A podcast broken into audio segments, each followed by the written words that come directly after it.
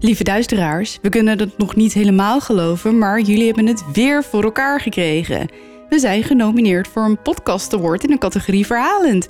En dat was zonder jullie hulp echt nooit gelukt, dus super dank daarvoor. Echt heel erg bedankt. Maar we zijn er nog niet. We gaan nu door naar de volgende fase en dat is het stemmen. En daar hebben we jullie hulp bij nodig. Alleen jullie kunnen ons naar die overwinning helpen. Ga naar podcastawards.nl en stem tussen 20 september en 11 oktober op ons. En help ons naar die allereerste award. Ja, doe het, doe het, doe Alsjeblieft. het. Alsjeblieft. Alsjeblieft. Please.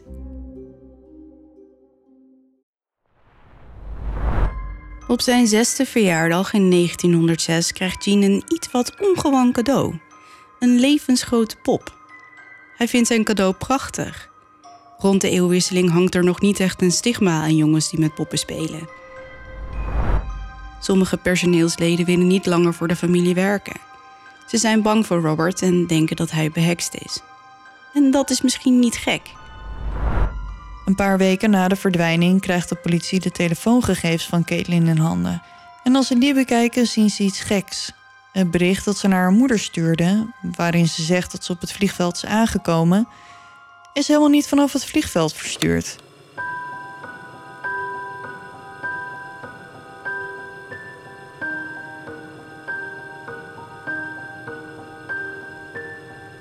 Dit is Duister.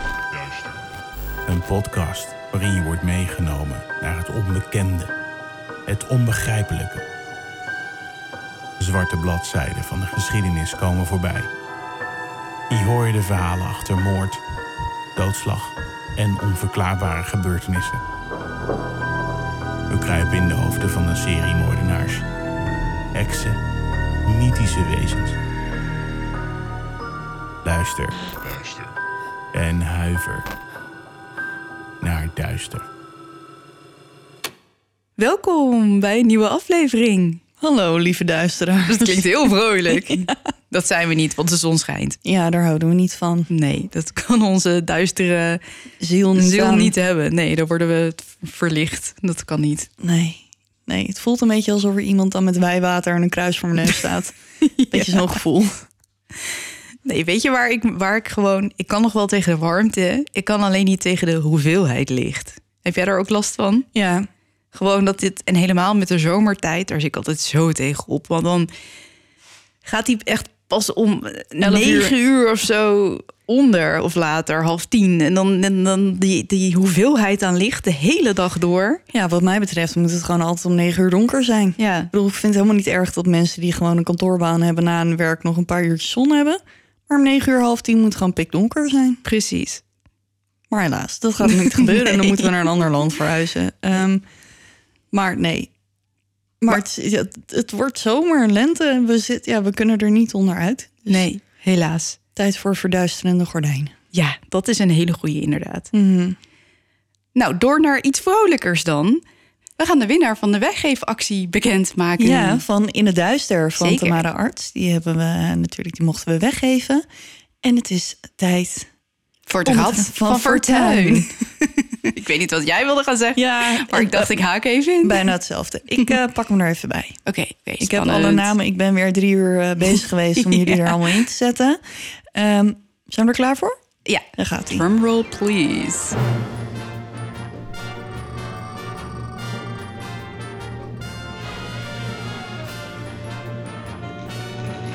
En de winnaar is geworden Chantal Langermans. Gefeliciteerd. Wat leuk, gefeliciteerd. We zorgen dat hij naar je toe komt. Wij sturen jou een berichtje. En dan eh, gaan we zorgen dat hij eh, zo snel mogelijk bij je in de bus ligt. Ja, en laat ons even weten wat je ervan vindt. Hè? Ja, Want dat... dat, vinden we altijd heel erg leuk. precies. Ik denk dat het tijd is om te gaan beginnen. Ja, jouw beurt. Ja, spannend. Ben je er klaar voor? Zeker. Oké, gaan we.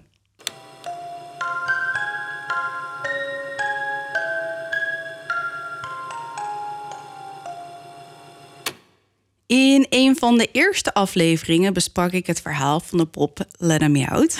Gevonden door een man onder de vloerbanken van een verlaten huis.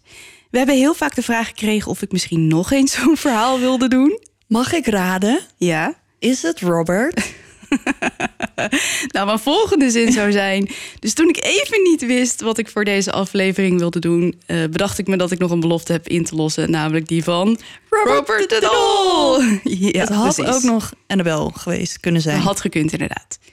De meeste van ons kennen de film. Ik ga je het echte verhaal vertellen. En dat begint in begin 1900 met een klein jongetje genaamd Robert.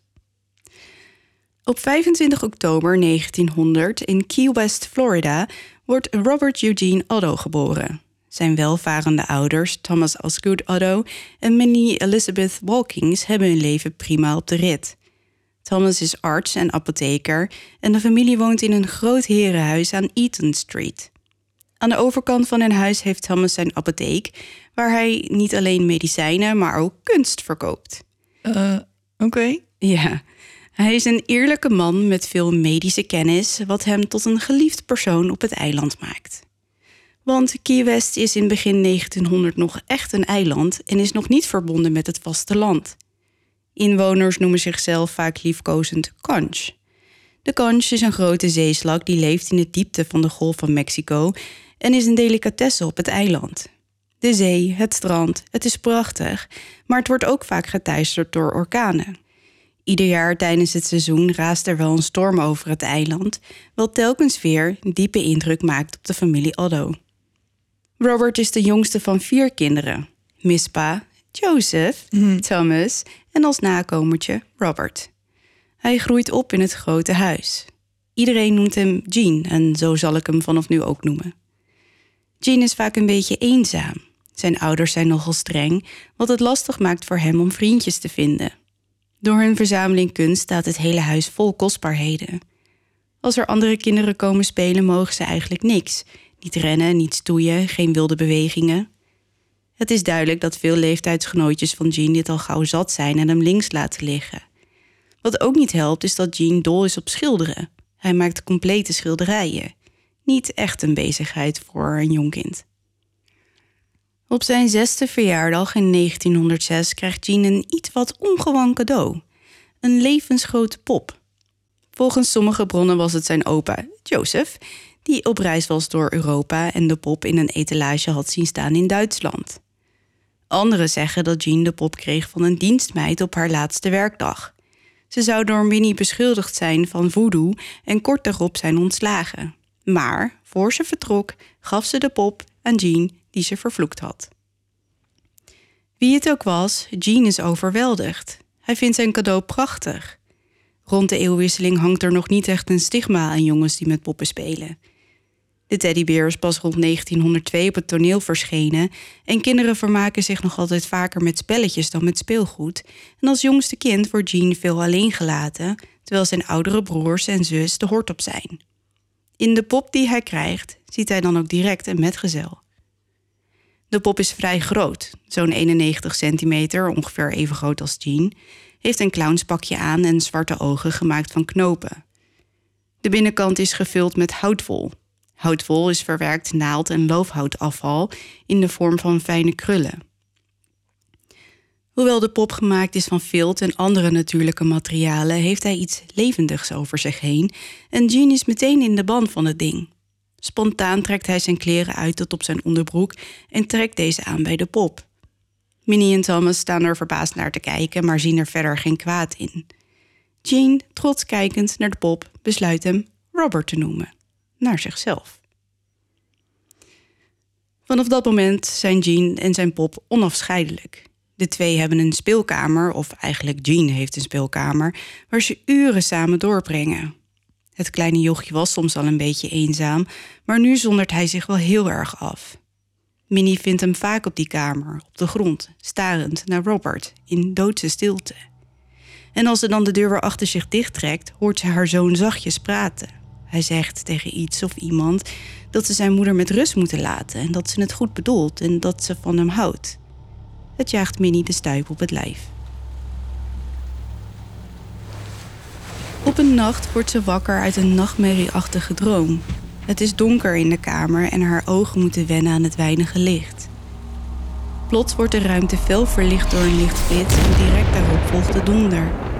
Minnie huivert, niet omdat ze het koud heeft, het is meer uit ongemak. Ze besluit even bij Jean te kijken en sluipt het bed uit dat ze deelt met Thomas, die niet wakker geworden is van het onweer. Halverwege de gang hoort ze Jean een gil slaken.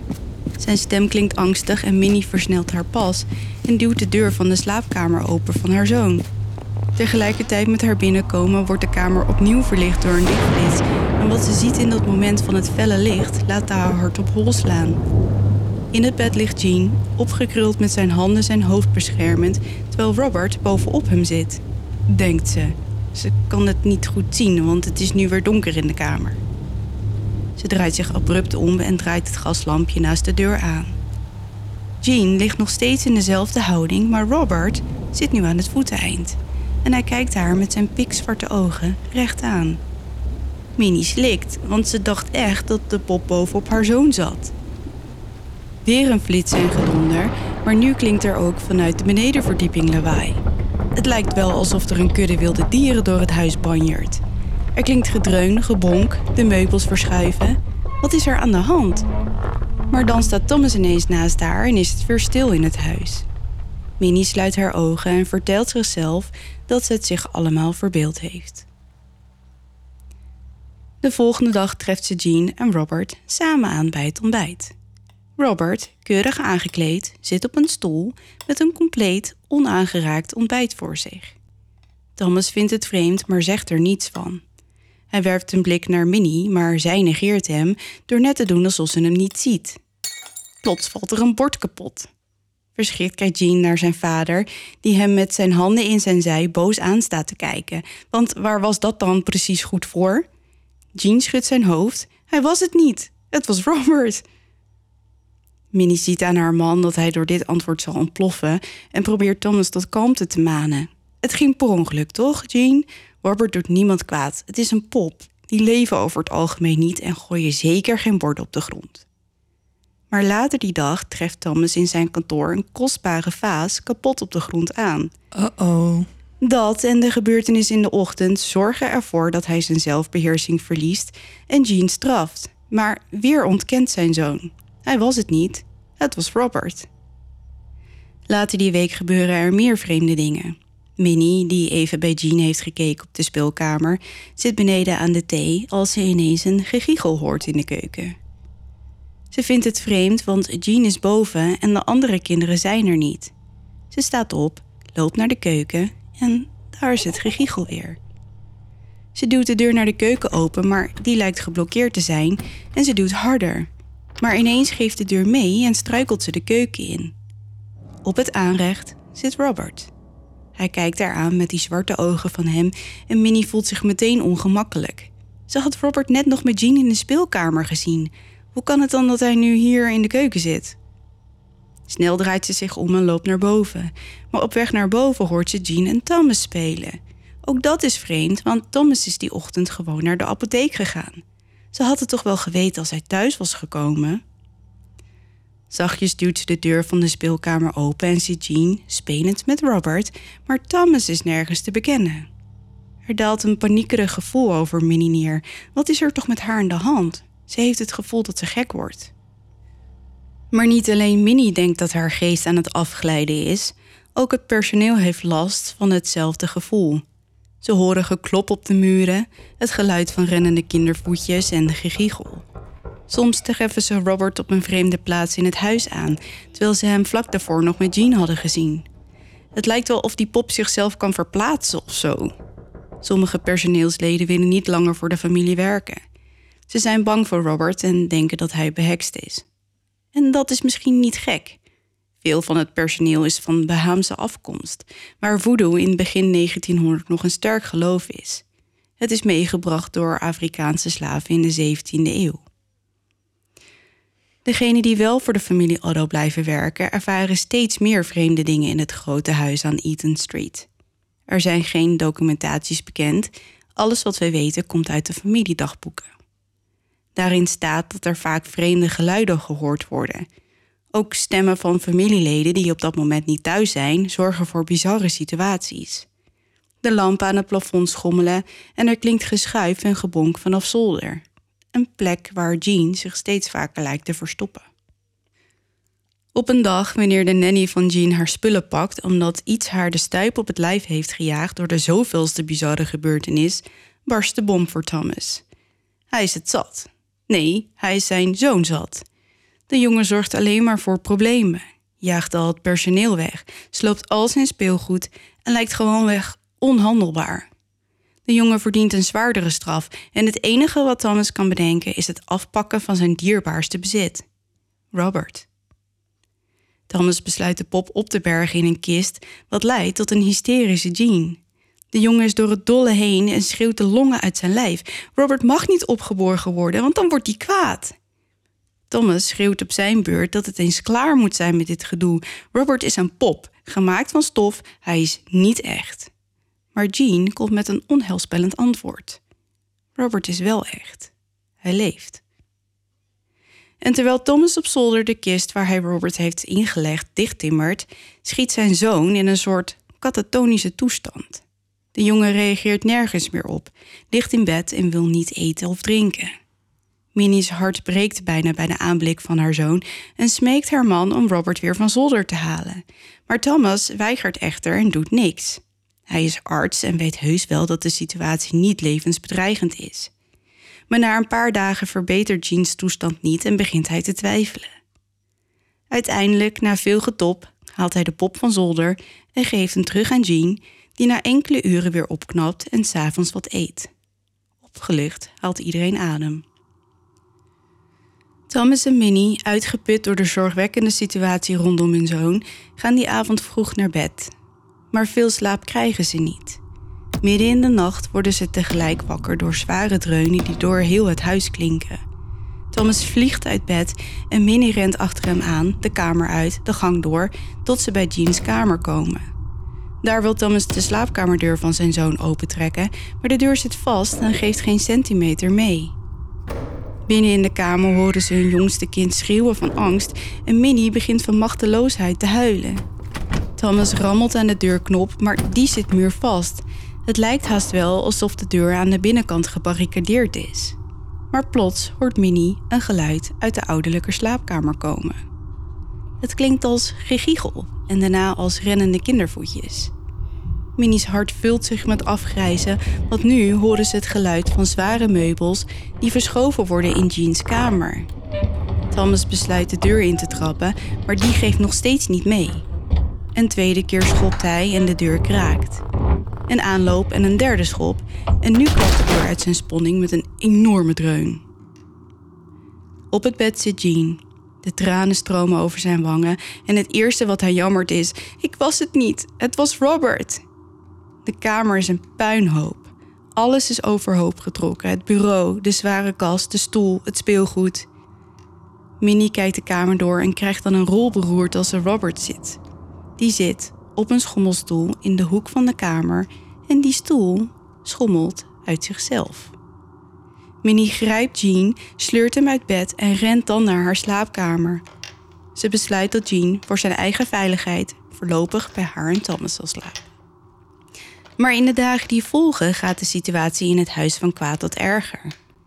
Helemaal wanneer Jean naar school is, Thomas in de apotheek en Minnie alleen thuis. Ze hoort vaak geluiden op de bovenverdieping gegiegel, kindervoetjes. Telkens wanneer ze gaat kijken, vindt ze Robert in een andere kamer dan waar ze hem voor het laatst zag. Het maakt haar doodsbang. Ze hoort gebonk, er slaan deuren voor haar neus dicht en al het eten in huis bederft zonder aantoonbare reden. Ook zien voorbijgangers van het huis aan Eaton Street Robert vaak voor een raam op de eerste verdieping staan. Niemand heeft hem daar echter neergezet. Hij lijkt dan op de mensen op straat neer te kijken en hij volgt hen met zijn ogen. Sommige mensen zijn zo bang voor hem dat ze niet langer langs het huis durven te lopen. En ook familie komt liever niet meer op bezoek bij Thomas en Minnie. En als ze wel komen, worden ze s'nachts geteisterd door nachtmerries. Over Robert. Jarenlang wordt de familie geterroriseerd door de pop. Maar zolang niemand Robert van Jean scheidt, lijkt de situatie houdbaar totdat Jean oud genoeg is om te gaan studeren. Hij verlaat het huis om naar New York en later Parijs te gaan om daar een kunstopleiding te gaan volgen. Minnie houdt zich sterk tot ze haar zoon uitgezwaaid heeft, maar zodra ze weer het huis inloopt, kan ze maar aan één ding denken. Wat gaat Robert doen? De jaren dat Jean in Europa zit zijn voor Minnie slopend. Thomas is onlangs overleden en ze staat er alleen voor. Robert lijkt haar als pispaal te hebben gevonden en Minnie kan het gevoel dat Bob het haar kwalijk neemt dat Jean weg is, niet van zich afschudden. Ze voelt Roberts ogen door het hele huis, hoort hem vaak riegelen of in Jeans kamer rondlopen en dat terwijl ze hem opnieuw in een kist heeft opgeborgen. Soms staat hij ineens voor haar neus en ziet ze hem bewegen of zijn gezichtsuitdrukking veranderen. Maar hoezo heeft Jean hem niet gewoon meegenomen? Want ze hebben blijkbaar een hele bijzondere band. Uh, ja, maar ik vertelde je net dat Thomas overleden is. En die was eigenlijk vlak voor zijn dood al vrij duidelijk over de relatie tussen zijn zoon Moest en de maar zo afgelopen zijn. Ja, en dat hij daar echt niet mee eens was. En eh Jean ging natuurlijk studeren.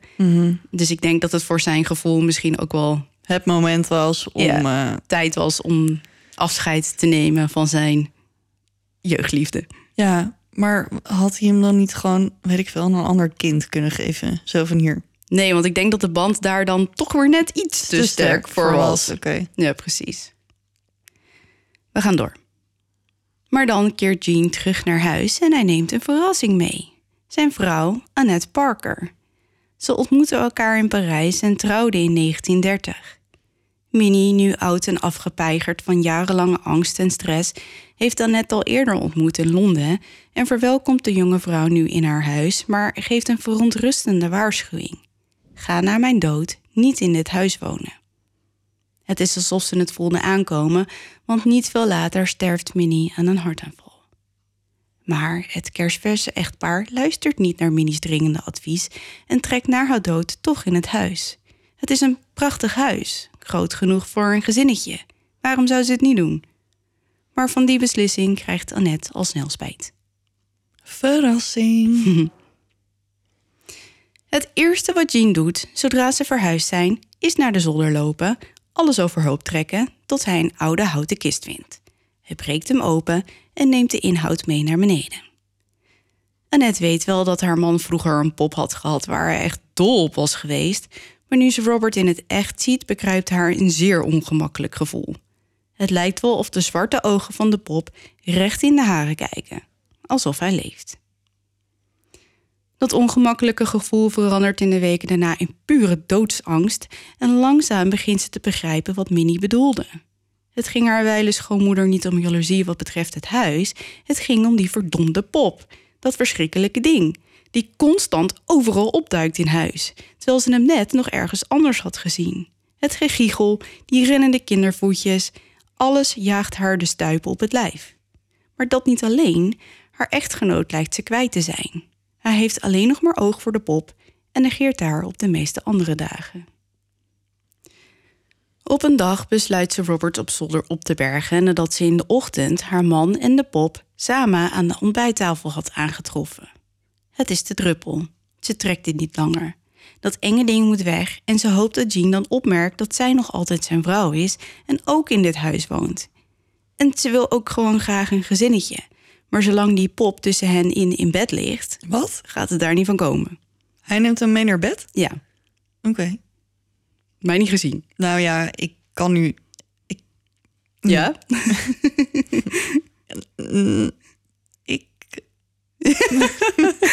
Oké, ik ga door. Wanneer Jean thuiskomt en Robert niet meteen ziet, komt hij verhaal halen. Annette, van nature een rustige en zorgzame vrouw, verliest compleet haar zelfbeheersing en valt tegen hem uit.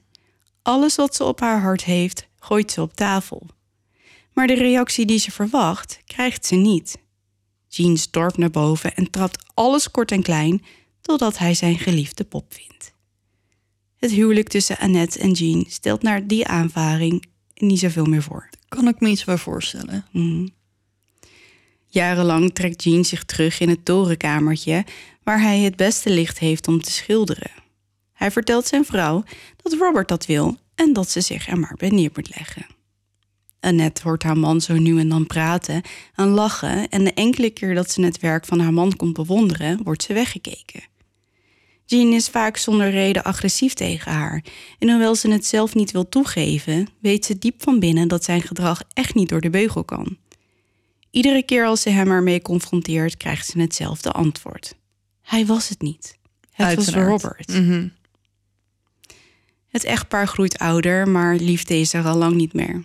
Het is voor Annette dan ook geen grote schok wanneer ze op een mooie dag in juni 1974 haar man Jean dood vindt op zolder met Robert de Bob bovenop hem.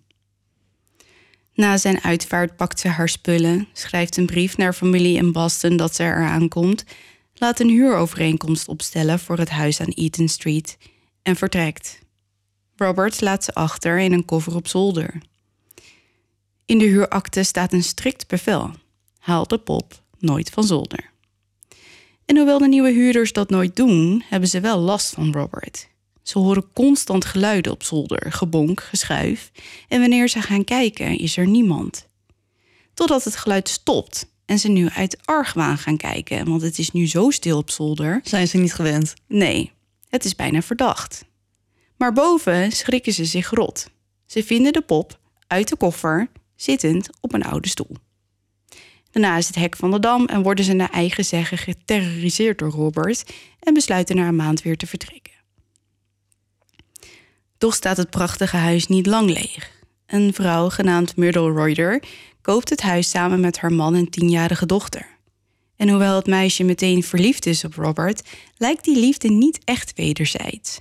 De pop achtervolgt haar, duwt s'nachts haar gezicht in het kussen en ze zit onder de blauwe plekken, veroorzaakt door de pop.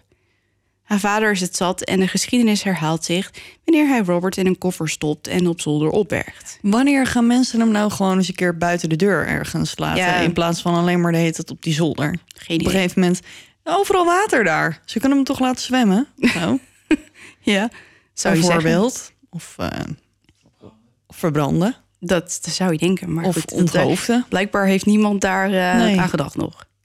Maar goed, kort nadat de pop op zolder is opgeborgen, sterft de vader van het meisje aan een koolstofmonoxidevergiftiging in zijn auto. Oh. Ja, die geparkeerd staat voor het huis zelfs.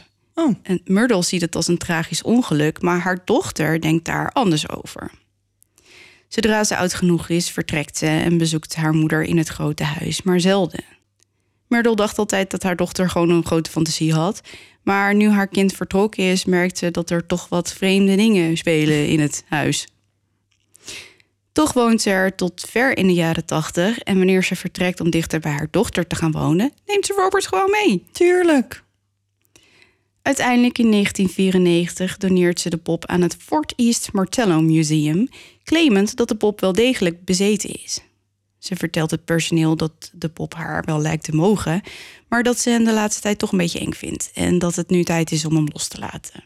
En de rara Myrtle sterft een paar maanden later. Eh, wat vreemd. Ja. Robert is nog altijd te vinden in het museum, waar hij in een glazen kist tentoongesteld wordt. Sinds zijn komst zijn er wel wat dingen veranderd. Er worden vaak onverklaarbare geluiden gehoord en bezoekers ervaren een gespannen sfeer in de ruimte bij de pop. En een ander bizar fenomeen is dat Robert een aantal brieven per week ontvangt. Brieven waarin mensen hun excuses aan hem aanbieden. Mhm. Het klinkt een beetje gek, maar iedere brief bevat ongeveer hetzelfde verhaal. Mensen hadden Robert bezocht en misschien een beetje grappig over hem gedaan. En misschien hadden ze ook wel ongevraagd een foto van hem gemaakt. En daar hadden ze nu een beetje spijt van. Want nadat ze thuis waren gekomen, was er niks anders dan tragedie overkomen. Baanverlies, ziektes, ongelukken, depressies, andere Noem maar op, ellende. alleen maar ellende. Ja. En dus schrijven ze hem een ouderwetse brief waarin ze Robert smeken om hen te vergeven. Mhm. Tot slot. Robert blijft de gemoederen dus eh, flink eh, bezighouden. En eh, nou ja, er zijn genoeg documentaires, boeken of artikelen over hem te vinden. En er werd zelfs een film op hem gebaseerd, Chucky. Een horrorfilm die de meesten van ons wel kennen. Mhm. En of de pop echt bezeten is, eh, blijft tot op de dag van vandaag een groot mysterie. Maar ik vond in een boek dat ik las nog een interessante theorie hoe Robert überhaupt bezeten is geraakt. Mhm. De vader van Thomas Otto, dus de opa van, Van Jean, Jean. Had een persoonlijke assistent genaamd William toen hij oud en blind werd, dopen dus. Na zijn dood nam Thomas William in dienst omdat hij de familie toch al goed kende. Ook Williams vrouw, Emeline, een prachtige zwarte Bahaamse, was een goede bekende van de familie. Want ze paste vaak op de kinderen van de, de familie Addo. Oké. Maar misschien was Emeline een beetje te bekend met de familie. Oh. Ja, hoewel er geen keihard bewijs is dat zegt... Thomas Addo had een affaire met de vrouw van William, Emeline... en zij bracht zijn kind ter wereld... is er informatie beschikbaar uit verschillende documenten... die reden geven tot speculatie. De dagboeken van Minnie erkennen dat veel vrouwen wensten... dat ze getrouwd waren met haar dokter.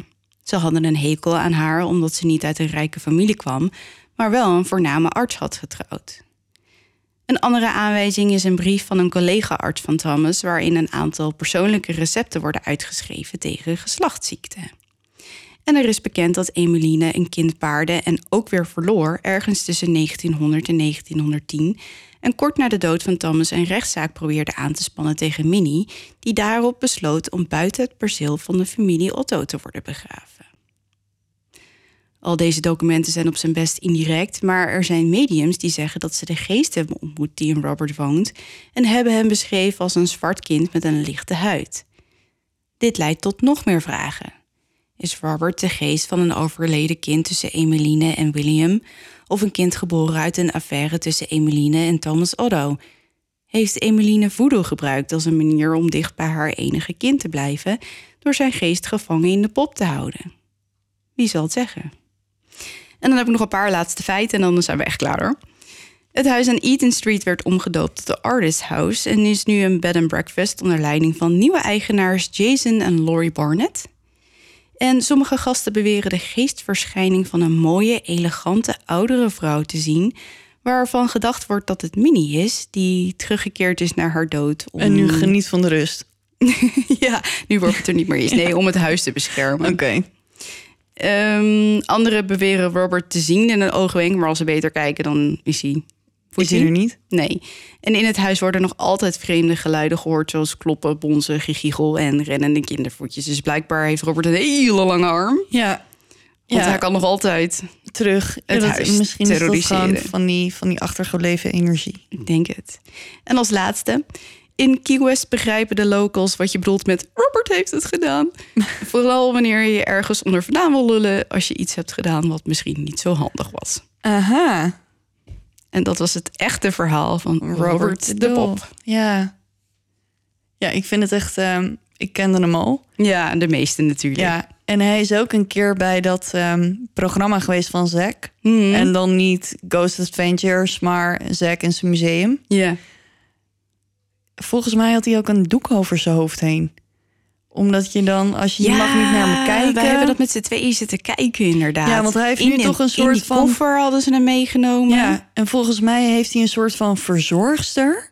ja. Die wel oké met hem is. Dus Maar weet je wat ik ook las? Hij is dus gerestaureerd een Mm. tijd geleden.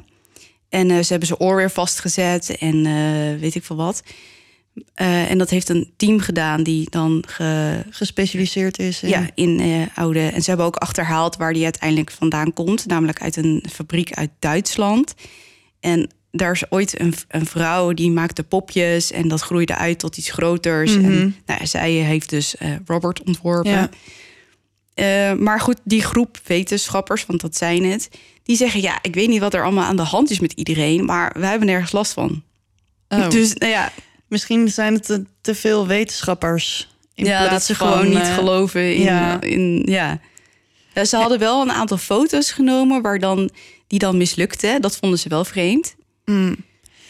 En zijn oor was een keer kwijtgeraakt. Oh, Ja, als in ze hadden hem zeg maar achtergelaten voor de nacht. Zo van, nou, gaan we er morgen mee verder. Mhm. En een dag later was dat oor weg. En die vonden ze ergens op een plank achterin de kamer weer terug. oh. Dus dat is wel een beetje vreemd. Maar Ja. zij doen allemaal zo luchtig erover. Ja, maar wind en Ja. ja, maar zus. En Ja, misschien heeft de camera. schoonmaakster hem daar neergelegd. Ja, Ja, hij heeft toch ook zo'n wit matrozenpakje aan met, met een blauw, blauw biesje of zo op zijn Ja, kraag. klopt. Ja, dat, dat zijn de kleren van Jean, Jean, geweest. Ik heb een foto waarop je ziet dat Jean dat pakje draagt. Dus dat is misschien wel cool om nog Ja. te kijken. Ja, het blijft een eh, bijzondere. Ja, en je kunt Robert natuurlijk bezoeken in het museum. Ja. Zou je dat eh, doen? Nou, ik zat er net over na te denken, want ik dacht eigenlijk dat hij in het museum van Zack eh, zat. En toen dacht ik, dan ga ik hem volgend jaar ontmoeten. Ja. Ja, Oh ja, ik, want je gaat ik ga naar ja, ja. CrimeCon in Las Vegas. Zack's museum zit daar. Ehm, ik heb Sam overgehaald om 250 dollar entree neer te leggen voor dat museum. Zoveel? Ja, het kost echt, ik weet niet of het 200 Holy maar het kan ook 150, maar echt Doe even super veel geld. Maar ja, als ik er dan toch ben, hè, Ja. dan kan ik ook niet niet gaan. Nee. We kunnen het helaas niet aftrekken van de belasting. Daar heb ik ook nog over nagedacht. Ja, eh, is wel werk. Ja, ja, Ja. Jij moet alles voor ons eh, bedocumenteren natuurlijk. Daarom. Dus ik ga sowieso naar het museum. Ehm, maar dan zie ik hem daar dus niet. Nou, het- hij af en toe reist, eh, Robert. Want hij wordt ook af en toe op andere plekken tentoongesteld. Dus ehm, ik zou eh, even uitzoeken waar die recent eh, is. Ja, maar dat is natuurlijk vrij makkelijk te vinden. ja. Maar either way, je kunt hem gewoon bezoeken. Maar Ja. ik denk dat ik zou bedanken. Ja, dat dacht ik al. Ja. En ik zou zeker geen foto maken. Misschien dat ik vanaf een afstandje zou denken... Hi, Hi. dear Robert, vergeef Ja. mij voor alles wat ik eh, heb gedaan. Ja. Nee, ik, ja, ik weet het niet. Ik hou gewoon... Ik vind dat gewoon eng. Goh. Verrassing. Ja. Nou, dat was het verhaal. Ben Ja, jij eh, er klaar voor? Ik ben er zeker klaar voor. Nou, daar gaan we.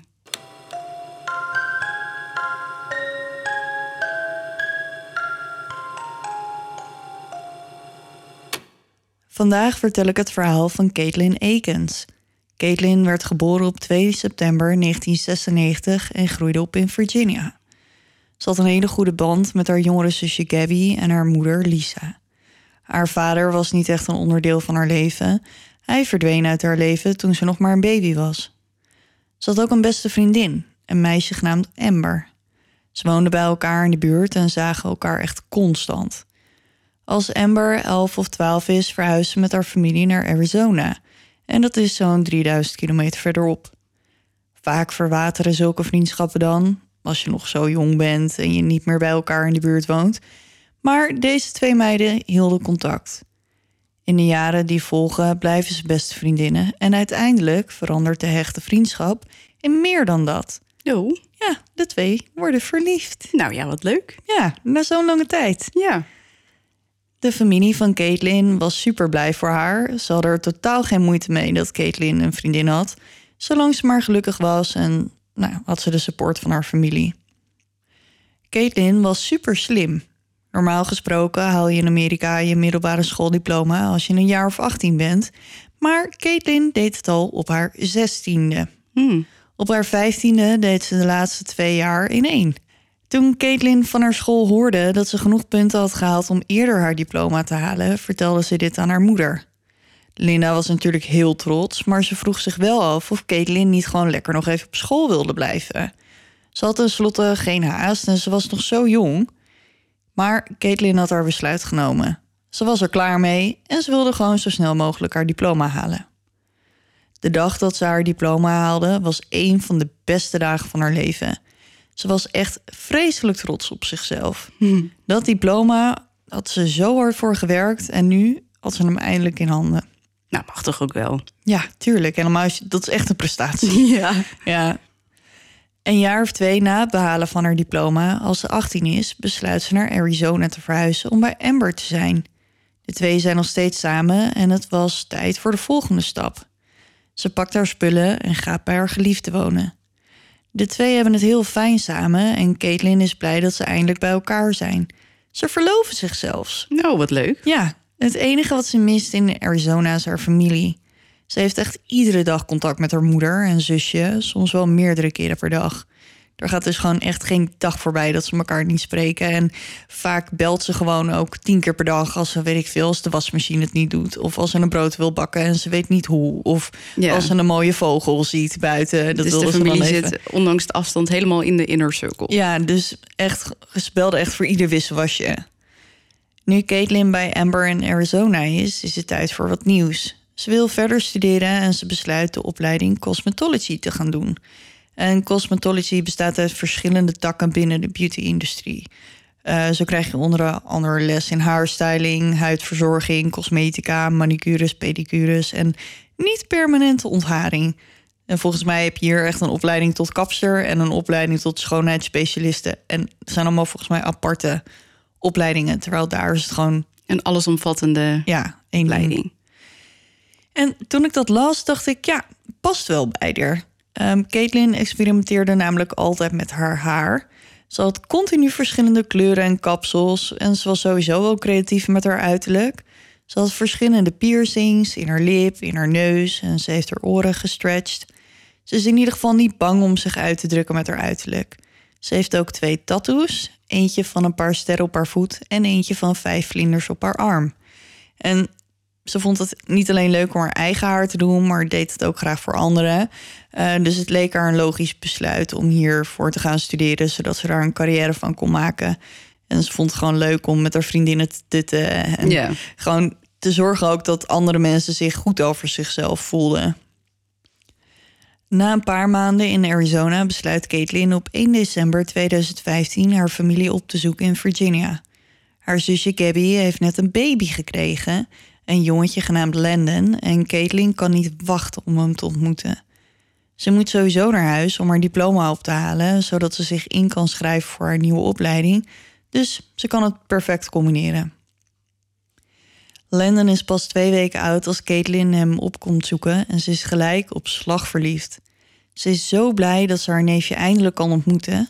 Ze brengt een paar dagen met haar familie door en ze is super blij om iedereen weer te zien.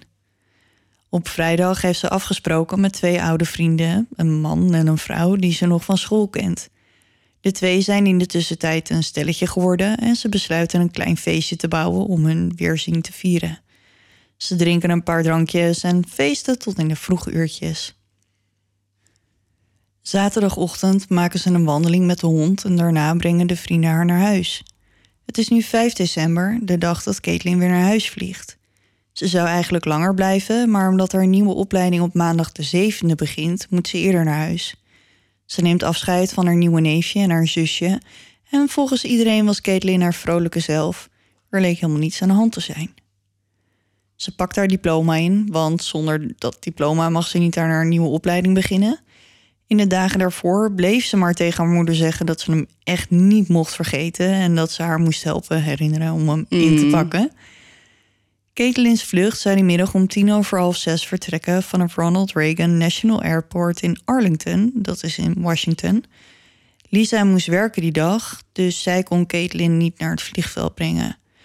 Daarom had ze haar ex-man en Caitlin's ex-stiefvader, James Brenton, gevraagd om haar naar het vliegveld te brengen.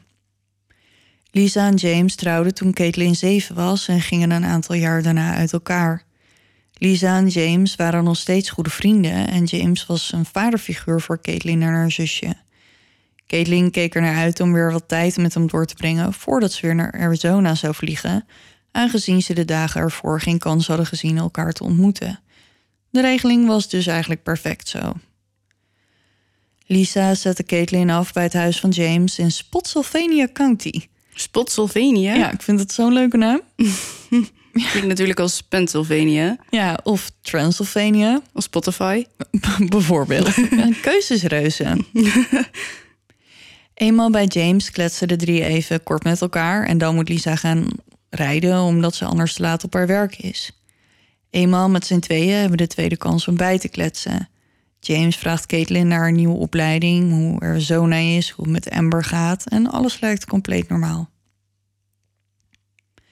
James moet ook werken die dag. Hij werkt voor een verzekeringsbedrijf en moest om drie uur beginnen. Hij kan Caitlin dus wel naar het vliegveld brengen, maar ze zouden wel een paar uur op het vliegveld moeten wachten. Dit vond Caitlin geen probleem. Ze was al lang blij dat iemand er kon brengen. Het vliegveld is zo'n 128 kilometer verderop, dus ze hebben nog best een behoorlijke rit voor de boeg. James moet natuurlijk ook nog een stuk terugrijden, dus zijn plan was om Caitlin rond een uur of één op het vliegveld af te zetten. Alleen komt Caitlin daar nooit aan. Ik heb nu even een soort van tijdlijn aan de hand van berichtjes die er verstuurd worden nadat James Caitlin heeft weggebracht. Om vier voor twaalf stuurt Caitlin Amber een berichtje. Er is iets tussen gekomen. Ik kom vandaag niet naar huis. Ik laat het je weten als ik een nieuwe vlucht heb. In een berichtje daarna stuurt ze: Ik kan voorlopig even niet appen. James stuurt Lisa een berichtje om haar te vertellen dat hij Caitlin heeft afgezet. Lisa bedankt hem en vraagt hoe het op de weg was. James antwoordt dat het niet al te slecht was. Om acht voor twee krijgt Lisa nog een berichtje van James. Hierin zegt hij dat hij Caitlin heeft afgezeld bij het Springfield Mall Metro Station. En dat is best gek, aangezien hij net nog zegt dat hij haar bij het vliegveld heeft afgezet. Om twee uur, acht minuten na het berichtje van James, krijgt Lisa een berichtje van Caitlin met het volgende. Ik ben op het vliegveld. Batterij is bijna leeg, dus ik kan even niet appen. Ondertussen heeft Amber Lisa een berichtje gestuurd omdat ze een berichtje van Caitlin zo vreemd vond. Ze weet alleen dat er iets aan de hand is met de vlucht van Caitlin, maar verder niets, dus ze vraagt of Lisa misschien meer weet. Het is niets voor Caitlin om zo weinig informatie te geven. Lisa weet ook niet waarom Caitlin niet naar huis zou kunnen vliegen. En ze weet ook dat de vlucht die Caitlin naar Arizona zou nemen gelijk de laatste is van die dag. Als Caitlin een nieuwe vlucht zou nemen, dan zou dat dus pas de volgende dag kunnen. Lisa stuurt Caitlin een berichtje om te vragen of alles oké is, maar ze krijgt geen antwoord. Oké, even terug naar het berichtje van James. Volgens hem wilde Caitlin niet uren op het vliegveld zitten wachten. Dus had ze hem gevraagd om haar bij het winkelcentrum af uh, te zetten. En dan zou ze daarna de metro naar het vliegveld nemen en nog een paar uur winkelend doorbrengen. Dit zit Lisa niet lekker. Volgens haar is Caitlin niet met de metro geweest sinds ze zes of zeven was. En ze is ervan overtuigd dat Caitlin niet weet hoe de metro werkt en dat ze die dus ook nooit zou nemen. En ik weet dus niet zo goed wat ik hiervan moet vinden. Ja, je dochter is volwassen. Ja, Kom op. ze is inderdaad misschien niet meer met de metro gegaan sinds ze een kind was, maar inmiddels is ze een volwassen vrouw, heeft ze toegang tot het internet. Ja. En weet je, een ritje met de metro is ook niet per se rocket science of zo. Nee. En ze is ook in haar eentje naar een andere staat verhuisd. ja, En daar was weet ze heel goed vol- hoe je een vliegticket koopt en dat soort ja, dingen. Dus daar En- was ze ook volwassen genoeg voor. Dus waarom zou ze dan niet met de metro kunnen? En ik kan het mis hebben, maar het lijkt me dat het vliegveld zeg maar ook wel een soort van belangrijk station op die lijn is. Dus ik kan me niet voorstellen dat het ook niet duidelijk staat aangegeven dat als je naar het vliegveld wil, dat je dan en neem aan dat ze ook gewoon iemand van het personeel kan vragen hoe het werkt. Dat lijkt me ook. Dus ik snap wel wat ze zegt. Ja, maar het zit de Maar moeder het- denk ik gewoon eerder niet lekker dat er niks gehoord wordt Ja, dan dat ze de lichten gaan uit. Dat klopt, maar dat is geen spoken. dat is gewoon een automatisch gebeuren als de zon ondergaat. Oké. Dus geen, wees niet bang, geen gesproken. Maar ik denk dat de moeder gewoon meer eh, Zoekt naar een soort van excuus. ja. van dit klopt hier niet. Ze zou nooit met de metro gaan. ja, dat ze dat eerder gewoon. Ja, en ik las ook nog ehm, dat ze zei dat Caitlin helemaal niet wist dat dat winkelcentrum daar zat. Het lijkt me toch dat ze al eerder vanaf dat vliegveld heeft gevlogen. Ja, maar dan is ze natuurlijk niet naar dat winkelcentrum geweest. En volgens mij is het vanaf het winkelcentrum twee haltes naar het vliegveld. Ze zeggen dus ook dat, dat Caitlin helemaal niet wist dat dat winkelcentrum eh, bestond. En toen ik online op Websleuths of zo aan het kijken was, of Reddit, ik weet niet, een van de twee, zeiden ze ook van ja, maar het is helemaal niet logisch om naar dat winkelcentrum te gaan. Want als je daar uit de buurt komt, dan weet je dat je naar winkelcentrum Huppel de Pub moet gaan. Want dat is en groter en dichter bij het vliegveld. Dus ja, geen idee. Maar dat Ja, maar dat nog wist even- ze niet. Dat ze dan daar eigenlijk. Nee, ze als je- wist, ze wist ook niet eigenlijk dat dit winkelcentrum bestond. Nee, maar ja, als we dan toch internet hebben. En Ja, je denkt, daarom. Je kan ik wil nog, ik wil, Ja, ik wil nog even winkelen. En je komt toevallig daaruit. Ja, snap ik. Ik bedoel, als ik Ja. eh, google op een pizza-restaurant, dan krijg ik er ook drie. En de Ja. eerste hoeft niet per se de beste van mijn woonplaats te zijn, zeg Nee. maar. Nee, dat is helemaal waar.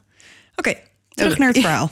Ja, Caitlin's familie probeert haar te pakken te krijgen, maar ze krijgen geen reactie. De vlucht die Caitlin zou nemen is inmiddels vertrokken en ze hebben nog niets van Caitlin gehoord. Lisa belt het vliegveld om te informeren of Caitlin aan boord is gegaan van het vliegtuig. Volgens het personeel van het vliegveld is Caitlin nooit aan boord gegaan. Sterker nog, ze heeft ook nooit ingecheckt. Om kwart over zeven krijgt Lisa een berichtje van Caitlin. Ik ben bij een vriend. Ik heb wat tijd voor mezelf nodig. En ik weet trouwens niet of het om een vriend of een vriendin gaat in dit berichtje, want er stond friend en dat kan natuurlijk Mhm. mannelijk of vrouwelijk zijn. Ja. Ze proberen gelijk weer contact met haar te krijgen, maar haar telefoon staat uit. Als Lisa de berichten binnenkrijgt en er naar kijkt, voelt ze dat er iets niet klopt. Dit is niet de manier waarop Caitlin normaal berichtjes stuurt. Ze stuurt altijd alles in één bericht, hoe lang het dan ook mogen zijn, in plaats van wat ik doe, eh, elke zin in een apart bericht. Mhm. Dus zij typt echt één lap tekst. Eh, terwijl als ik iets naar jou typ, dan doe ik dat ook in losse bubbels. Ja, dan krijg ik eerst hey en daarna Harry. En daarna deze bericht is en daarna let eens op. En daarna Z- zoiets, ja. Of als ik gewoon iets probeer te vertellen, dan zeg ik gewoon: ik zat in de auto, enter. ja. En toen moest ik stilstaan voor het stoplicht, enter. Ehm, dus zo heb ik een beetje, maar zij ja, ik snap het. alles in één bericht. Mhm. Waarschijnlijk als ze boos is, dan krijg je een enorme lap met zijn hele dat zou kunnen, erin. ja. En nou ja, het klonk, het bericht klonk ook niet echt, zeg maar, hoe Caitlin iets zou zeggen. Later die dag krijgt Amber een Facebook Messenger bericht van Caitlin met een korte boodschap. Ik kan niet naar huis komen. Ik ben vreemd gegaan. Amber weet niet zo goed wat ze hiervan moet denken. Voor zover zij wist was alles in orde tussen haar en Caitlin. Ze hadden geen ruzie gehad, ze waren niet boos op elkaar. Ze had geen enkele reden om aan te nemen dat Caitlin niet gelukkig was met haar relatie. De familie van Caitlin bevestigt dit ook. Volgens hen had Caitlin super veel zin om weer naar huis te gaan, naar Amber en om aan haar opleiding te beginnen. Lisa en Gabby hebben ook helemaal niets aan haar gemerkt. En volgens hen zouden ze het wel hebben opgemerkt als Caitlin zich anders had gedragen dan normaal. Ze zijn er ook van overtuigd dat als Caitlin iets dwars zat, dat ze hen dan in vertrouwen had genomen. Ze hadden zo'n goede band en ze konden altijd alles met elkaar bespreken. Lisa belt James en vraagt hem of Caitlin misschien iets gezegd heeft over het winkelcentrum. Had ze daar misschien met eh, vrienden afgesproken, aangezien ze nu zegt dat ze bij een vriend is? James zegt dat hij zich niet kan herinneren of ze zoiets gezegd heeft. Hier schiet ze dus ook helemaal niks mee op. Nee. Ze belt de politie. Helaas kan de politie niets voor haar betekenen, want Caitlin is een volwassen vrouw en ze heeft alle recht om weg te lopen en niks meer van zich te laten horen. Daarnaast had Caitlin natuurlijk zelf aangegeven dat ze tijd voor zichzelf nodig had en bij een vriend verbleef, dus de politie had ook geen reden om aan te nemen dat er iets met Caitlin gebeurd was. Mag ik daar wat over zeggen?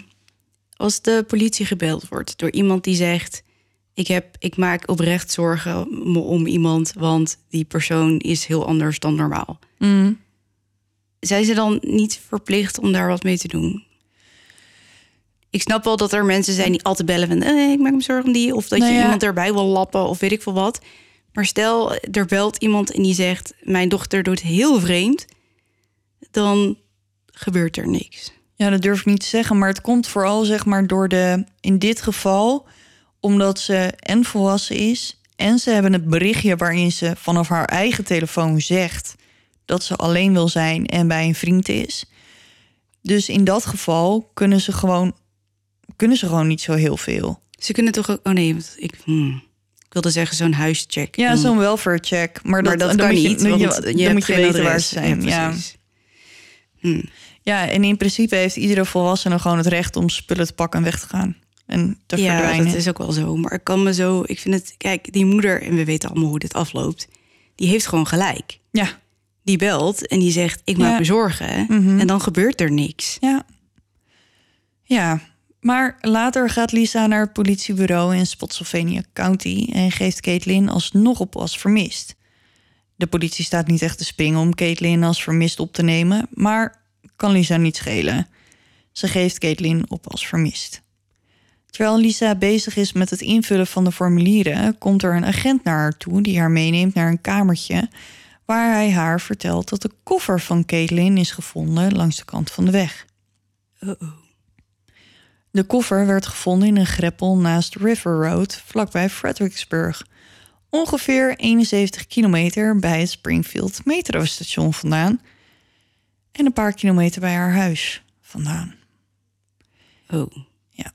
Het leek erop dat de koffer uit een rijdende auto was gegooid. Volgens regisseur Bob Marshall ontbrak er een wiel aan de rolkoffer en hij zat onder de krassen. Volgens hem wees dat erop dat de koffer op hoge snelheid op de grond terecht was gekomen. In de koffer vond de politie Caitlin's portemonnee, telefoonoplader, haar ID-kaart, haar oude bril, haar vliegticket van Arizona naar Virginia en de creditcard van Amber. En haar diploma. Haar kleding, telefoon en diploma ontbreken. Oh, die had ik niet verwacht. Nee, ik ook niet. Nu de koffer ontdekt is, begint de politie Caitlin's verdwijning eindelijk serieuzer te nemen. Ze ondervragen Caitlin's familie en vrienden en ook James wordt ondervraagd. Hij is tenslotte de laatste die Caitlin heeft gezien.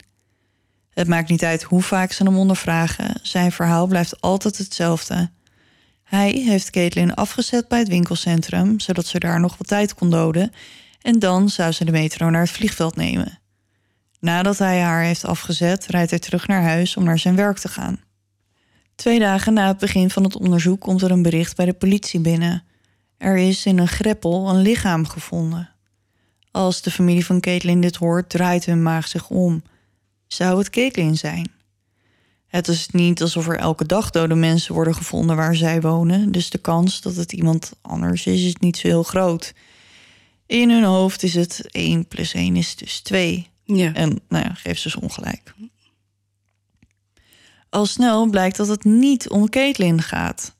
Het lichaam dat is gevonden is van de 21-jarige Heather Chicone. De politie probeert de twee zaken elkaar te linken, maar ze concluderen al snel dat de twee zaken niets met elkaar te maken hebben. Ze onderzoeken of Caitlin en Heather elkaar misschien gekend hebben of ze gemeenschappelijke vrienden hebben, maar alles loopt op niets uit. De familie is uiteraard opgelucht dat het Caitlin niet is, maar aan de andere kant weten ze nu nog steeds niets. Later komt de politie er trouwens achter dat Heather is vermoord door twee mannen en dat ze gestalkt werd door een vrouw. Dus het was meer een soort van relationele Sfeer. sfeer, driehoek. Ehm, maar ik snap wel dat ze in de eerste insta- instantie dachten dat het Caitlin was, want eh, dit meisje had bijvoorbeeld ook tattoos en ehm, Maar dit is toch ook bizar? ja, ja, dat gebeurt daar dus helemaal niet zoveel. Nee. Nee, kijk, als je nou echt in een grote leef je tussen stad... hoop en vrees Ja, als het gaat om je eigen dochter. ja, En dan wordt er een lichaam gevonden. ja, en het duurde echt best wel lang voordat, ehm, voordat deze zaak werd opgelost ook. Oké. Want tijdens het lezen op Reddit en websleuts en zo kwam heel vaak voorbij van... maar weten we al wie Heather heeft vermoord? Ehm, maar dat heeft echt een tijdje geduurd voordat ze daarachter waren. Na de fonds van Heather gaat de politie verder met het zoeken van Caitlin... en ze doen er nog een schepje bovenop. Ze zijn nu niet meer per se meer op zoek naar een vermist persoon. Ze zoeken een lichaam. Ze zetten een zoekactie op touw en kammen de rivieren, vijvers en meren uit, keken in greppels, doorzochten natuurgebieden. Ze hadden zelfs een helikopter in de lucht met speciale apparatuur die warmte meet.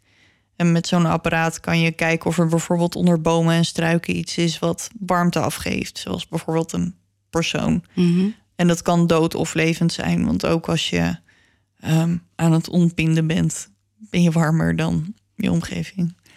Maar ze vinden geen spoor van Caitlin. Als ze de vrienden en familie van Caitlin ondervragen, komen ook de man en de vrouw in de buurt die Caitlin op de avond voor haar vertrek heeft gezien.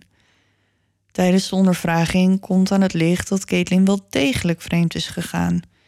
Tijdens het feestje vloeide de drank lijkelijk en uiteindelijk belanden de drie met elkaar in bed voor een trio. De volgende dag had iedereen spijt, maar toen was het natuurlijk al te laat. Vooral Caitlin had er last van. Ze was de volgende morgen erg stil en moedeloos. Tijdens de wandeling met de hond was Caitlin zo verdrietig en boos op zichzelf dat de drie besloten dat het beter was als Caitlin naar huis zou gaan. De politie is blij om de informatie te horen en hebben niet het idee dat de twee er iets mee te maken hebben. Ze lijken eerlijk, probeerden niets te verbergen en daarom kon de politie ze niet aanmerken als verdachte. Het gekke is dat haar familie zei dat toen Caitlin thuis kwam, ze gewoon helemaal haar vrolijke zelf was en er leek echt helemaal niks aan de hand. Ze hebben gewoon echt helemaal niks aan haar gemerkt. Hm. De politie besluit een kijkje te nemen in Caitlin's Facebook Messenger. Hier vinden ze een berichtje dat Caitlin naar een andere vriend heeft gestuurd in de vroege uurtjes van de zaterdag. Dus nog voordat ze terugging naar het huis van haar moeder. In het bericht stond het volgende: Ik wil hier niet zijn en ik wil daar niet zijn. Waar Caitlin niet wilde zijn, weten we niet. Ze kan het over Arizona en Virginia hebben gehad, maar ook over iets heel anders. De politie kan de mogelijkheid dat Caitlin misschien gewoon is weggelopen nog steeds niet van tafel vegen. Het zou nog steeds gewoon kunnen. Mhm. Een paar weken na de verdwijning krijgt de politie de telefoongegevens van Caitlin in handen. En als ze die bekijken, zien ze iets geks. Het bericht dat ze naar haar moeder stuurde, waarin ze zegt dat ze op het vliegveld is aangekomen, is helemaal niet vanaf het vliegveld verstuurd. Het bericht kwam niet ver bij de plek vandaan waar haar koffer werd gevonden. James heeft natuurlijk bevestigd dat hij Caitlin bij het winkelcentrum heeft afgezet, vlakbij het vliegveld. Maar als dat zo is, hoe kan dan het berichtje uit haar woonplaats komen? De politie bekijkt James ineens met andere ogen. Er klopt iets niet aan zijn verhaal. James verleent volledige medewerking aan de politie. Hij beantwoordt al hun vragen, zijn verhaal verandert geen één keer. Gewoon een aardige kerel die probeert zijn ex-stiefdochter te vinden. Hij geeft ze een foto van zijn jeep, zodat ze op de bewakingsbeelden van het winkelcentrum op zoek kunnen naar zijn auto. En de politie bekijkt uren videobeelden, maar James, Caitlin en zijn auto zijn niet te zien. Hij is er helemaal niet geweest die dag. Om er zeker van te zijn dat ze niets gemist hebben, bekijken ze ook de beelden van de metro en het vliegveld, maar ook daar geen spoor van de jeep of Caitlin. En nu moet ik er wel even aan toevoegen dat de politie blijkbaar heeft kunnen verifiëren dat James Caitlin daar wel heeft afgezet. Alleen niet aan de hand van videobeelden, maar hoe dan wel, dat wilden ze dan weer niet vertellen. En dat heeft volgens mij ook heel lang geduurd. Het was een beetje uh, vage toestand. Hm. Misschien zijn telefoon dan toch? Daar kom ik zo op. Oh. De politie weet niet zo goed wat ze met James aan moeten. Hij is zo aardig en hij werkt mee, maar waarom liegt hij? Ja, aardig. Ja, ja, ja, ja. Ja, we willen je als verdachte schrappen, want je bent zo aardig. Ja, ja. Eigenlijk willen ze hem dus gewoon van die lijst schrappen. Of, nou ja, lijst. Hij is op dit moment de enige die erop staat. Ja. Um, om hem voor eens en voor altijd van de lijst af te halen, vragen ze James of hij een leugendetectortest wil doen. En James stemt toe. Ze plannen de test voor een paar dagen later, net na kerst op 29 december. En dan krijgt de politie een telefoontje. Het is James en hij zegt dat hij afziet van de test. Hij heeft met een advocaat gesproken en heeft besloten de test niet te doen. Tot dat moment heeft hij volledig meegewerkt aan het onderzoek, vrijwillig. Maar nu hij als verdachte behandeld wordt, stopt hij ermee. Hij voelt zich er niet prettig bij. De regisseur aan de telefoon vertelt hem nog dat ze hem niet als verdachte zien, maar dat ze hem gewoon uit willen sluiten. En op dat moment hangt James op. Zo van tuut, tuut, Oké. tuut. Maar goed, dat maakt hem in ieder geval niet minder verdacht in de ogen van de politie. Nee. Misschien juist wel een beetje verdacht. Ja, maar voordat ik verder ga, gooi ik hem er nog maar een keer in. Nee, leugendetectors zijn niet betrouwbaar. Nee, de resultaten mogen niet gebruikt worden in een rechtszaak. Het enige wat ze kunnen doen is de politie een idee geven of iemand eerlijk is of niet. En dan nog moeten ze voorzichtig zijn. Lisa is met stomheid geslagen als ze hoort dat James niet meer mee wil werken. Tot dat moment was het nog niet eens bij haar opgekomen dat hij misschien iets met de verdwijning van haar dochter te maken kon hebben. Ze neemt contact met hem op en ze vraagt hem waarom hij niet meer mee wil werken. Het gaat tenslotte om zijn stiefdochter. Hij vertelt Lisa dat hij alles heeft gedaan wat er in zijn macht ligt om het onderzoek te helpen, maar dat hij er nu klaar mee is.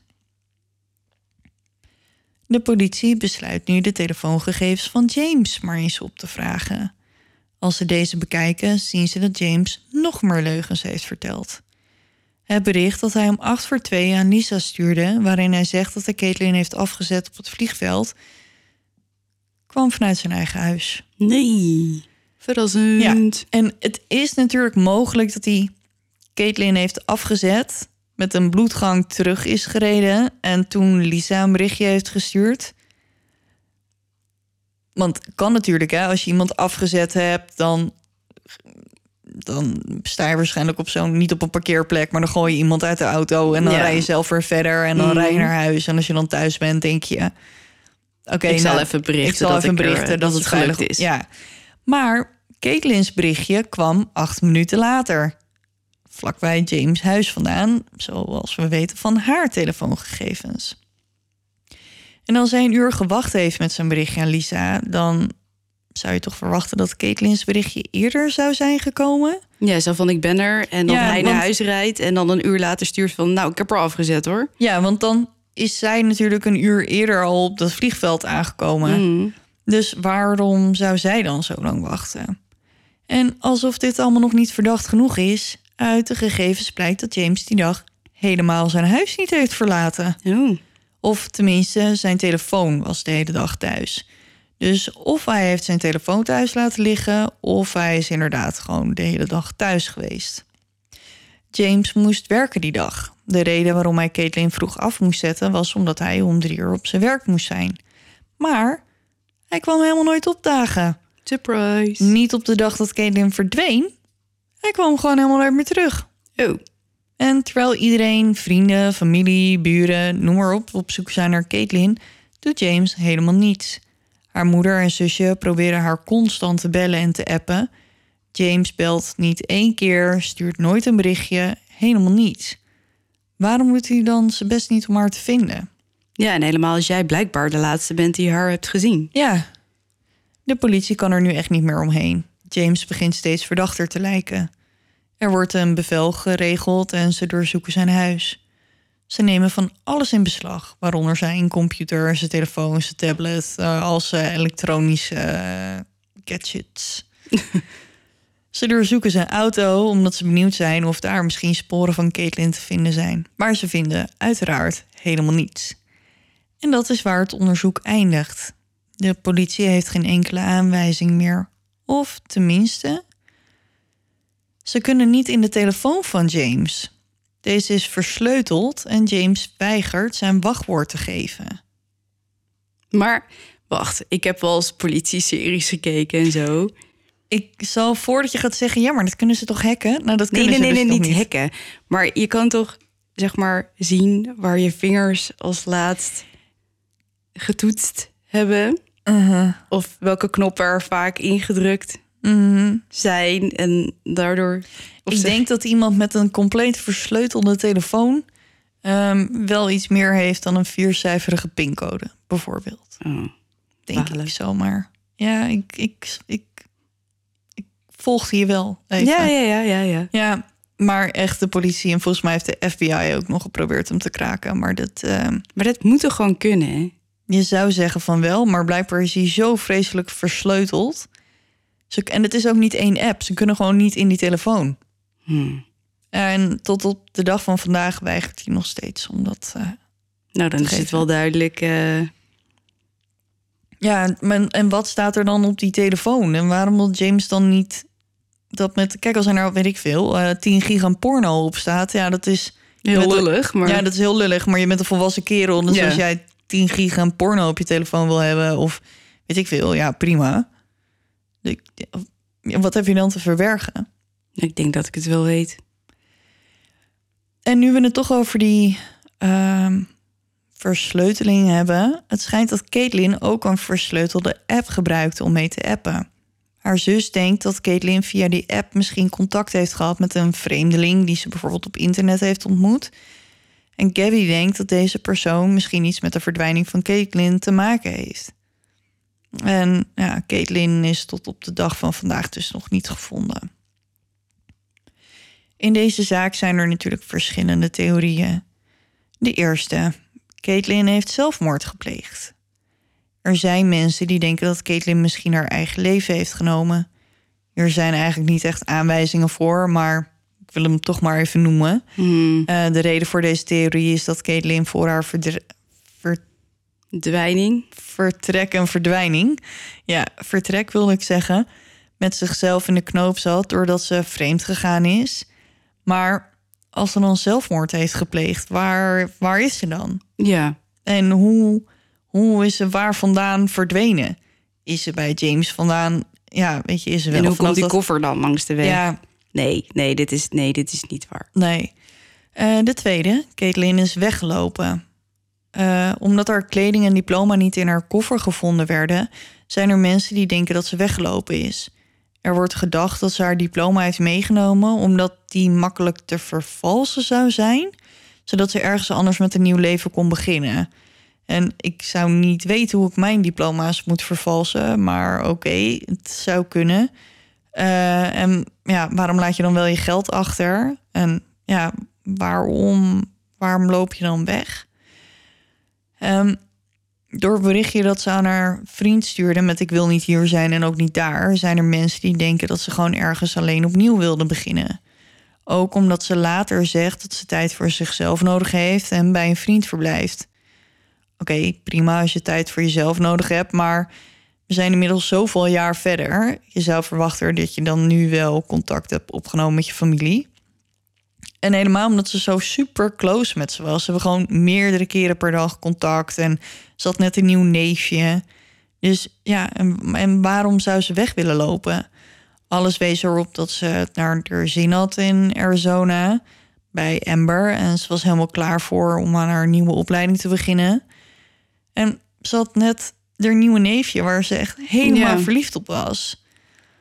En als ze niet naar Amber terug wilde gaan omdat ze vreemd gegaan was, dan had ze gewoon in Virginia kunnen blijven bij haar familie. Ja, precies. En dan had ze het gewoon uit kunnen maken met Amber.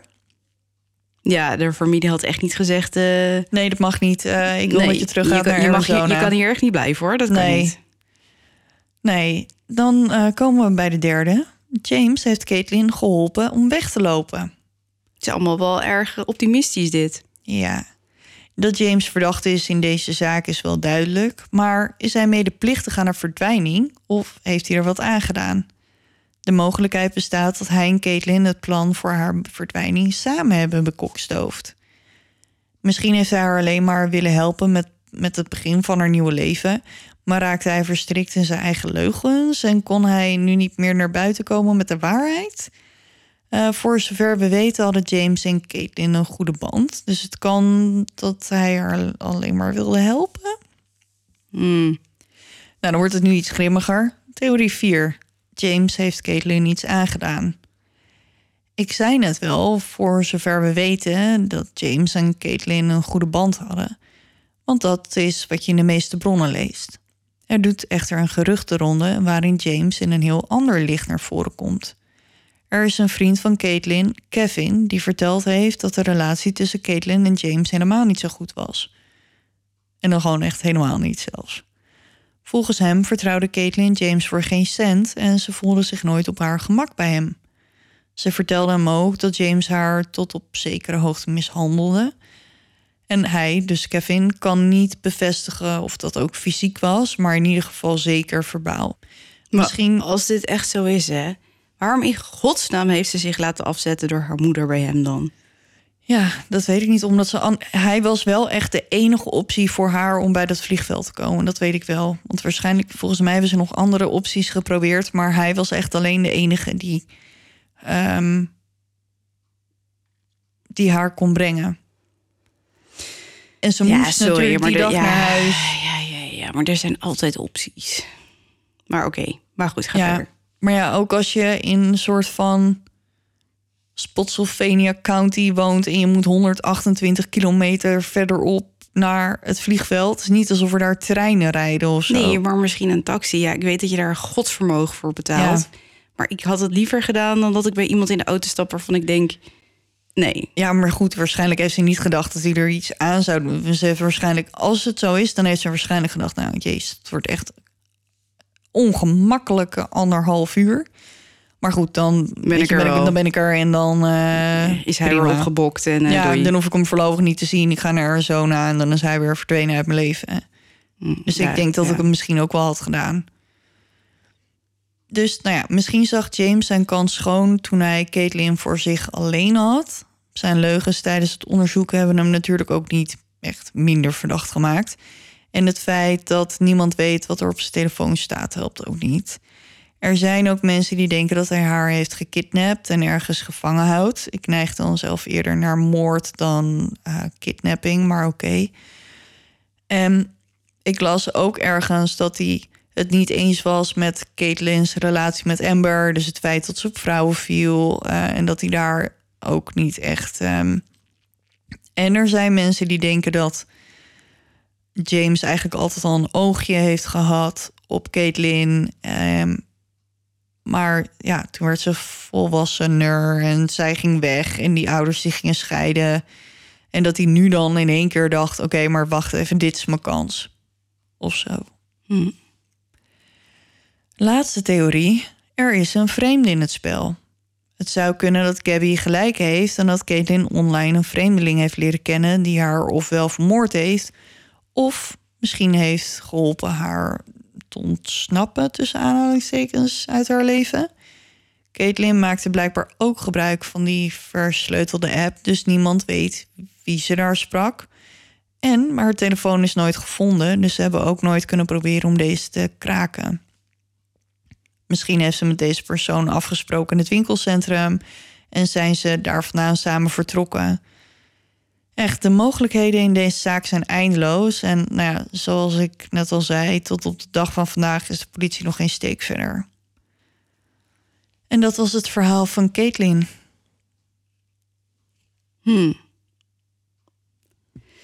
Ja, ik, ehm, ik, in mijn gevoel zegt. ehm, Ik vertrouw James echt voor geen cent. nee, ik denk, mijn gevoel zegt ik, ja, dat hij inderdaad een oogje op haar had. En Ja. eh, haar vermoord heeft, de co- cover, de cover heeft gedumpt. En ehm, de telefoon heeft gehouden. Ja, Maar ja, dat is echt gebaseerd op eh niks. ja, ook niks. Maar het het is ook niet alsof we heel veel andere opties hebben. Nee. Ja, of hij houdt er ergens gevangen, maar daar wil ik echt niet aan denken. Nee, dat is helemaal vreselijk. Nou ja, allebei. Maar Ja, alles, het is allemaal. alle. Ja, ik hoop gewoon eigenlijk dat ze gewoon ergens nu eh, kapster is. En, eh, maar ja, die kans is zo klein. Ja, maar dat geloof je toch ook bijna niet? Nee. Alsof iemand 180 graden zou draaien in zijn gedrag en dan... Nee, en ook omdat ze zo'n goede band met haar ouders heeft. Of tenminste met haar moeder en de zusje, haar nieuwe neefje. En weet je, als ze het niet naar de zin had gehad in Arizona, dan had ze gewoon. Ja, het was misschien vervelend geweest met Amber, maar het was niet alsof ze dan nergens meer naartoe kon. Of- Nee. Nee, nee, nee. Ja, nee, ik geloof het ook niet echt. Nee. En er- ergens hoop ik dat ze dan toch nog eh, gevonden wordt. Ja, ja, dan weet je in ieder geval waar je aan toe bent. En ook toen ze het lichaam van Heather vonden, ja, dan word je natuurlijk kotse kotsmisselijk als je hoort dat er het lichaam van een meisje is gevonden. Maar aan de andere kant weet je dan wel waar ze is. Ja, daarom.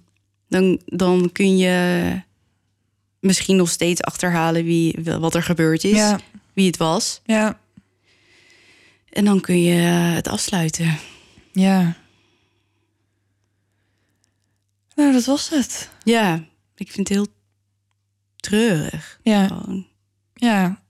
En gewoon zo vaag met al die verschillende ping, telefoonpings, weet je wel. Want dat Mhm. pinkt dan op die toren vlak bij die koffer. En ja, zo gek.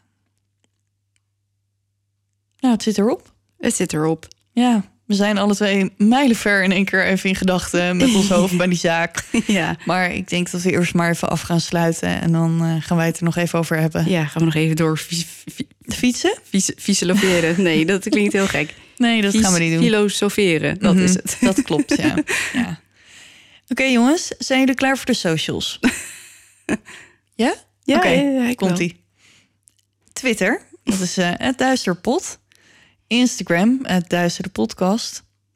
Facebook, facebook.com slash duisterpodcast. En hier vind je ook de Duisterclub, onze privé Facebookgroep... waar het super gezellig is en waar iedereen zich moet, ehm, bij moet voegen. Want dan hoor je erbij, bij het clubje. Dan hebben we YouTube, kan je ons nog steeds niet zien, maar wel horen. Je kan ons trouwens wel zien als je de Q&A nog steeds niet hebt gezien, dan uh, kan je die bekijken op YouTube. En dat is uh, gewoon Duistere Podcast. En als laatste hebben we dan nog www.duisterdepodcast.nl voor al uw bronnen en afbeeldingen. en daar vind je ook het invulformulier. Invulformulier, heel mm -hmm. goed, Daphne. Um, we krijgen nog steeds heel veel berichtjes via het invulformulier. Mm -hmm. um, ik ben degene die ze allemaal beantwoordt. Ik doe echt mijn best om jullie allemaal te beantwoorden. Maar het kan zijn dat er een keer eentje doorheen geglipt is. En als je nou nooit wat van me gehoord hebt, kijk even in je spambox folder. Ja, misschien dat hij daar Want het kan zijn, terecht is gekomen. Ja. Ja, goed. Ik wil iedereen bedanken voor het luisteren. Ik ben echt vet kapot. Ik ben vanochtend om half vijf begonnen met werken. Ja. Ik ga naar mijn bed. Um, nogmaals, uh, dank voor het luisteren. Tot over twee weken, jongens. En uh, onthoud, blijf in het licht, want je weet nooit wat er in het duister op je wacht.